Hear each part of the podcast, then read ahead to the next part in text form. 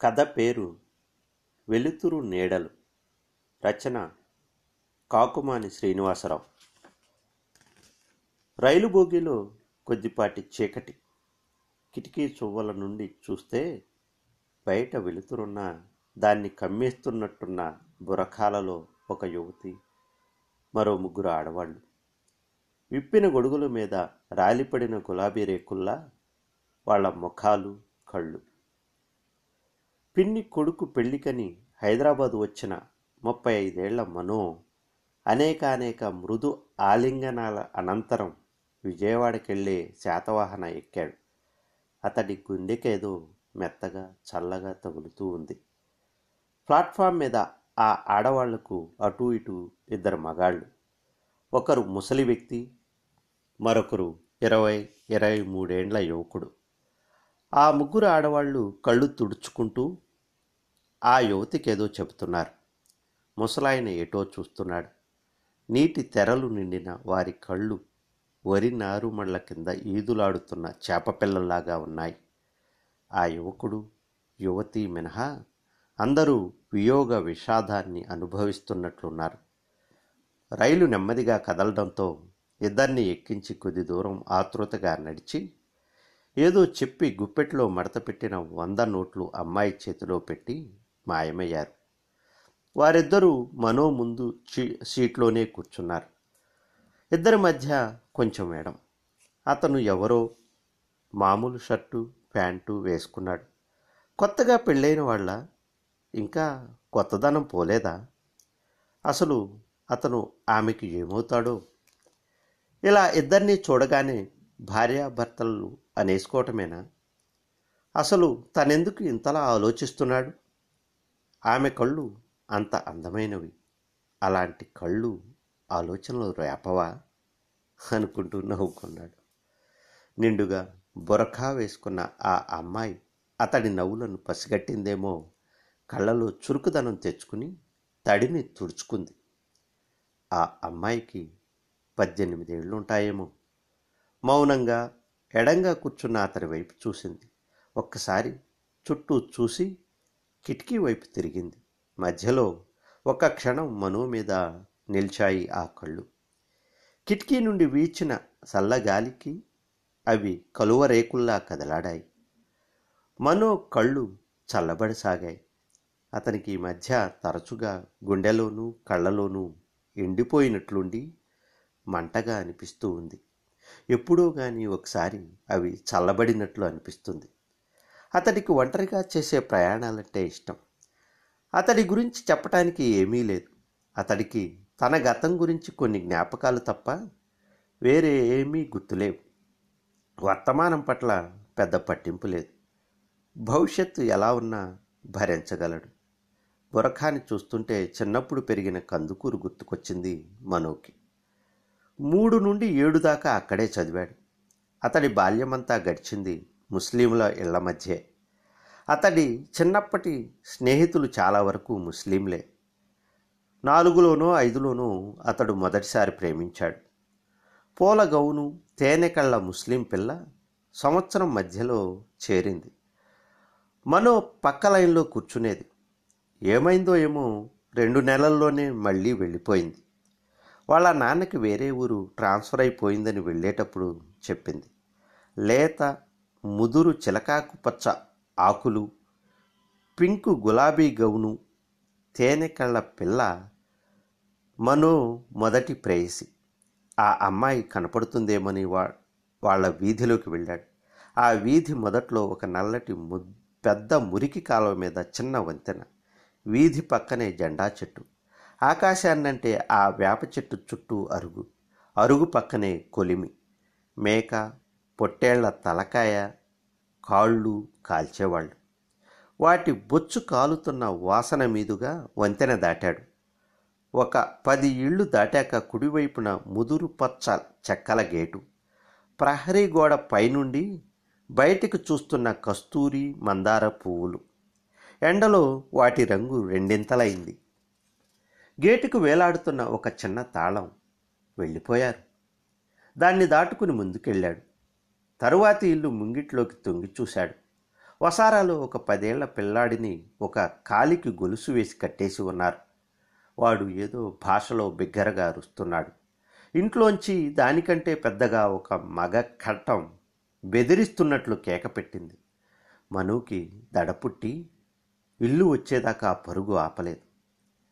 ఆ రాత్రి ఆరు బయట వెన్నెల్లో పండుకున్న మనుకి జ్వరం వచ్చింది. చిన్నప్పుడు అతనికి జ్వరం వస్తే పాలు బన్ను రొట్టె పెట్టేవాళ్ళు. ఆ వాసన అతడికి గిట్టేది కాదు వాంతయ్యేది ఆ వాసనతో కూడిన కలలో ఇంజెక్షన్ సిరంజీలు నీడిల్సు నమిలినట్లు ఒక వెగటు కల వచ్చేది. కడుపులో తిప్పుతూ ఉంటే ఆ కలలో అతడికి మెలకు వచ్చింది. ఒళ్ళు కాలిపోతూ ఉంది. చల్లగుడ్డతో ఒళ్ళు తుడుస్తూ వాళ్ళ అమ్మ ముఖం గుండ్రటి చంద్రుడి పక్కగా వెలుగుతూ కనిపించింది. కళ్ళకి చల్లగా అనిపించి మళ్ళీ నిద్రలోకి జారుకున్నాడు. దూరంగా కంజర శబ్దాలతో పకీర్ల పాటలు గాలి మీద తేలి వస్తున్నాయి. దిండు కింద వాళ్ళకు వేద్దామనుకున్న చిల్లర డబ్బులు వెచ్చగా కునుకు తీస్తున్నాయి. ఉదయాన్నే లేచి చూస్తే దిండు పక్క చందమామ వాళ్ళ నాన్న హెడ్ కానిస్టేబుల్ ఏ అర్ధరాత్రో ఇల్లు చేరతాడు. నెల మొదటి వారంలో టంచనుగా చందమామ తెచ్చేవాడు. అక్క అన్న చెల్లికి చందమామతో పనిలేదు ఉదయాన్నే చేతుల్లో చందమామ ఆకాశంలో కరిగిపోతున్న మరో చందమామ ముగ్గురు మాంత్రికులు సీరియల్ బొమ్మలు చూస్తూ పచ్చని అరణ్యాలలోకి వెళ్ళిపోయేవాడు మను. జ్వరాన పడి లేచాక ఒక ఉల్లాసపు వాసన వచ్చేది మనుకి. ఆ వాసన అతడి బాల్యమంతా ఆక్రమించుకుంది. తొమ్మిది పది తరగతుల్లో బాల్యమిత్రుడు హనుమాన్తో కలిసి లైబ్రరీలో ప్రకృతి పిలుపు కడలి మీద కోంటీన్కి బన్గర్వాడి లాంటి పుస్తకాలు చదివేవాడు. ప్రతిరోజు సాయంత్రం ఐదు గంటలకి తప్పనిసరిగా ఇద్దరు లైబ్రరీకి వెళ్ళేవారు. లైబ్రరీ పుస్తకాల వాసనతో పాటు ఆ వాసన అతడి మస్తిష్కంలో కలిసిపోయింది. కళ్ళు మూసుకున్న మనోని రైలు కుదుపుల మధ్య బాల్యం ఆలాపనగా ముసురుకుంది. కళ్ళు విప్పి చూశాడు. ఎదుట బురఖా అమ్మాయి. ఆ కళ్ళు తననే చూస్తున్నాయని గ్రహించాడు. రైలు ప్రయాణాల్లో ఉందో మనోలోనే ఉందో తెలియదు కానీ అందరూ తనవాళ్ళేననిపిస్తూ ఉంటుంది. ఆ బురఖా అమ్మాయి నెమలేక కన్నుల్లోకి చూస్తూ కూర్చున్నాడు. మనో వాళ్ళ ఫ్యామిలీ తను డిగ్రీ చదువుతున్నప్పుడు మార్కాపురంలో ఉండేవాళ్ళు. మార్కాపురంలో మనో వాళ్ళ ఇంటి ముందు పెద్ద ప్రహరీ గోడ కవతల ఎంత ఇల్లుండేదో బయటికి కనపడదు. తెల్లటి ఆ గోడ మధ్యలో ఒక చిన్న రెండు రెక్కల తలుపు. ఆకుపచ్చది. ఎప్పుడు మూసే ఉండేది. ఇంటి ముందు కూర్చుంటే ఆ గోడల మీద ఎండపడి కళ్ళు జిగేల్మనేవి. డిగ్రీ రెండో సంవత్సరం చదువుతున్నప్పుడు దసరా సెలవులకు మను ఇంటికి వచ్చాడు. మిలిటరీలో చేరిన వాళ్ళ అన్నయ్య షటిల్ ఆటగాళ్ళు వేసుకునే తెల్లటి టీషర్టు తెల్లని నిక్కరు అతడి కోసం తెచ్చాడు. అవి వేసుకుని ఇంటి ముందు అరుగు మీద కూర్చున్నాడు. వాళ్ళ అమ్మ ఇంట్లోకి రారా? అని కేక అతడి చెవుల్లో పడలేదు. ఉన్నట్టుండి ఎదురింటి గోడ తలుపులో ఒక రెక్క తెరుచుకుంది. బొద్దుగా ఉన్న ఒక పదహారేళ్ళ పిల్ల తల మాత్రమే బయటికి పెట్టి చూసింది. ఆ తల ముస్లిం వస్త్రధారణలో ఉంది. తెలుపు ఎక్కువ ఉన్న పెద్ద నల్ల కనుగుడ్లు ఆ పిల్లవి. మనోకి వాళ్ళ ఊళ్ళో చీకటి నిండిన కోనేట్లో కలువులు గుర్తొచ్చాయి. చప్పున ఆ పిల్ల తలిపేసుకుని లోనికి వెళ్ళిపోయింది. మళ్ళీ ఎప్పుడు కనపడుతుందో రెండు మూడు రోజుల వరకు ఆ తలుపులు తెరవలేదు. మను అటువైపు వీధిలోకి వెళ్ళి చూశాడు. ఆ వైపు వేరే ఇల్లుంది. ఆ పక్క వీధి ఈ పక్క వీధి తిరిగాడు. ఆ ఇల్లు కనపడలేదు. అదేదో కోటగోడల వెనుక ఉన్నట్టుంది. నాలుగో రోజు రెండు మూడు సార్లు తలుపు తీసుకుని బయటికి వచ్చింది చివరిసారి పలకరింపుగా నవ్వి కళ్ళెకరేసి కన్ను కొట్టి అలాగే చూస్తూ నిలబడింది. మనుకి ఊపిరాడలేదు. ఆ కలువల్లోకి చూస్తూ ఏం చేయాలో తెలియక నిలబడిపోయాడు. ఆ తర్వాత ఆ పిల్ల మనుకి కనపడలేదు. ఆ తెల్లటి గోడల వెనకాల కోనేరుందేమో అనిపిస్తుంది మనుకి జ్ఞాపకాలు ఎందుకు ముసురుకుంటాయో తెలియదు నాలుగు జ్ఞాపకాలు పోగేసుకుంటేనే కదా జీవితం. కవి వాక్యాలు గుర్తుకొచ్చాయి. వాటి మూలాలు ఎక్కడ ఉంటాయి? ఎక్కడి నుండి వస్తాయవి అతడి కళ్ళు ఆలోచిస్తున్నట్టున్నాయి. బురఖా అమ్మాయి ఏదో రహస్యాన్ని విప్పి చెవిలో చెబుతున్నట్టుగా తన ముఖానికి ఉన్న వస్త్రాన్ని మెల్లిగా విప్పసాగింది.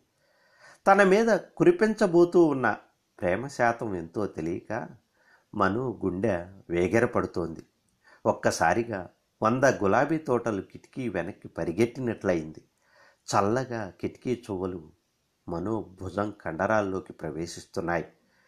నీళ్ళు చల్లిన గులాబీలు ఇచ్చే చల్లని మృదుత్వం అతడిలోకి ఇంకిపోయింది.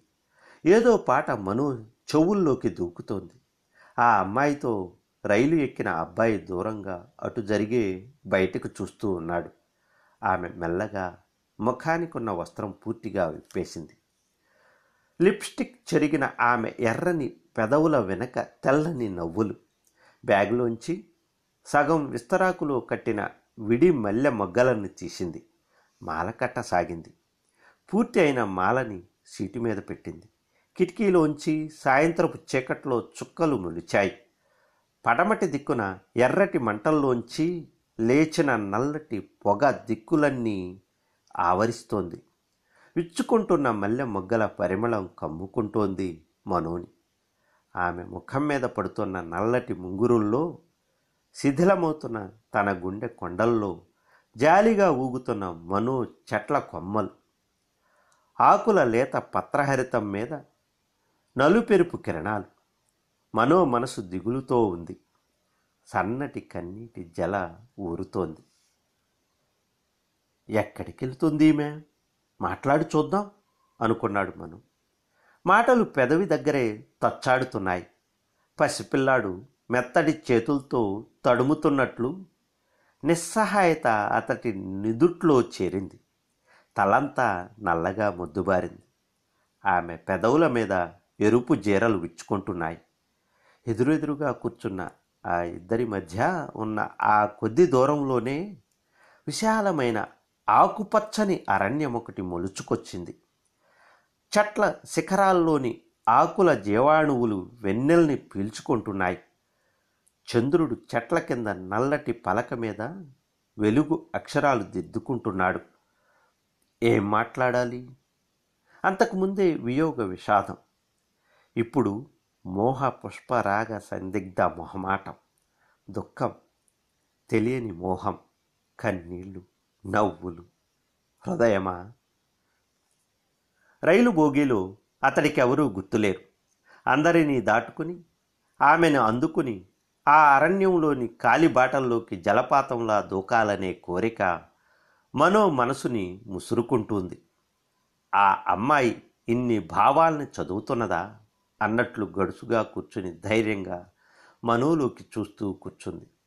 నిశ్శబ్ద భాషాంతరీకరణ అనువాదాలు చిన్నప్పుడు చదివిన లైబ్రరీలో పుస్తకాలని ఉల్లాసపు వాసనల్ని పరిచయం చేస్తున్నాయి. రైలు కుదుపులు నెమ్మదిస్తున్నాయి. పట్టాల మీద చక్రాలకు పడుతున్న బ్రేకుల మధ్య మనో గుండె ముక్కలవుతోంది. ఆమె బ్యాగు తీసుకుని పక్కన కూర్చున్న యువకుణ్ణి లెమ్మన్నట్లు చూసింది. రైలు మధిర స్టేషన్లో ఆగబోతోంది. మనో చేతులు మనసులో ఆమె వైపు చాచి ఉన్నాయి. ఎండిపోతున్న కొమ్మలు వెళ్ళిపోకు జాబిల్లి అని పాడుతున్నాయి. ఆమె లేచి నిలబడింది. చిన్న పిన్న పిల్లాన్నైనా అయ్యుంటే బాగుండు. చేతులెత్తి ఎత్తుకొమ్మన్నట్లు పైకి చూసేవాణ్ణి. మనో మనసు గుండె ఆగిపోయింది. ఆమె ఒక వెన్నెల చూపు చూచి బ్యాగ్ తగిలించుకుని రెండు అడుగులు వేసింది. నాలుగు తలుపు ఉంది. ఆమెకు ముందుగా ఆమెతో రైలు ఎక్కిన యువకుడు దిగబోతున్నాడు. ఆమె లేచిన సీటులో ఒక పక్కగా విస్తరాకు పొట్లంలో సగం మల్లెపూల మాల. అప్రయత్నంగా ఒక్క క్షణంలో దాన్ని చేతిలోకి తీసుకున్నాడు. మెరుపులాగా మెరిసి ఆమెకు అందిస్తూ మరచిపోయారు అంటుండగా ఉంచుకోమన్నట్లు ఆమె నవ్వి వెనుదిరిగి రైలు దిగిపోయింది. చేతి నిండా ఆమె తెల్లని పువ్వులు గొప్పెట నిండా మల్లెలు. చేతి నిండా ఆమె తెల్లని నవ్వులు గుప్పెట నిండా మల్లెలు. అఖండమైన పెంజీకట్లో ఆఖరి ఒంటరి చుక్క తనను వీడి వెళ్ళిపోతున్నప్పుడు పడుతున్న బాటసారి వేదన మనోని ముసురుకొంది. అతడి చుట్టూ నిర్జనమైన చీకటి. ప్లాట్ఫామ్ జనాల్లో కలిసి తన గువ్వపెట్ట రివ్వున ఎగురుతూ ఆకాశంలో కలిసిపోయింది. గుప్పుమంటున్న మల్లెపూల వాసనతో మనో మనసు చెడింది. వ్యవసుడై సీట్లో చేరగలబడిపోయాడు. కాసేపటికి ఇతర ప్రయాణికులు కనపడసాగారు. రైలు బండి నిర్దయగా విజయవాడ వైపు పరుగులు పెడుతోంది. మనో మనసు మధ్యర స్టేషన్లో దిగి వెళ్ళిపోయింది. కిటికీలోంచి చూస్తే నల్లబారిన ఆకాశంలో తెల్లటి కొంగ ఒంటరి బాణంలా ముందుకు సాగుతోంది. ఆ నల్లని కాటుక కళ్ళకి మల్లెల వాసనకి మధిర స్టేషన్కి మనో మనసులో శాశ్వతంగా ముడివేసి ఆ కాటుక కళ్ళ పిల్ల ఎటు వెళ్ళిపోయింది.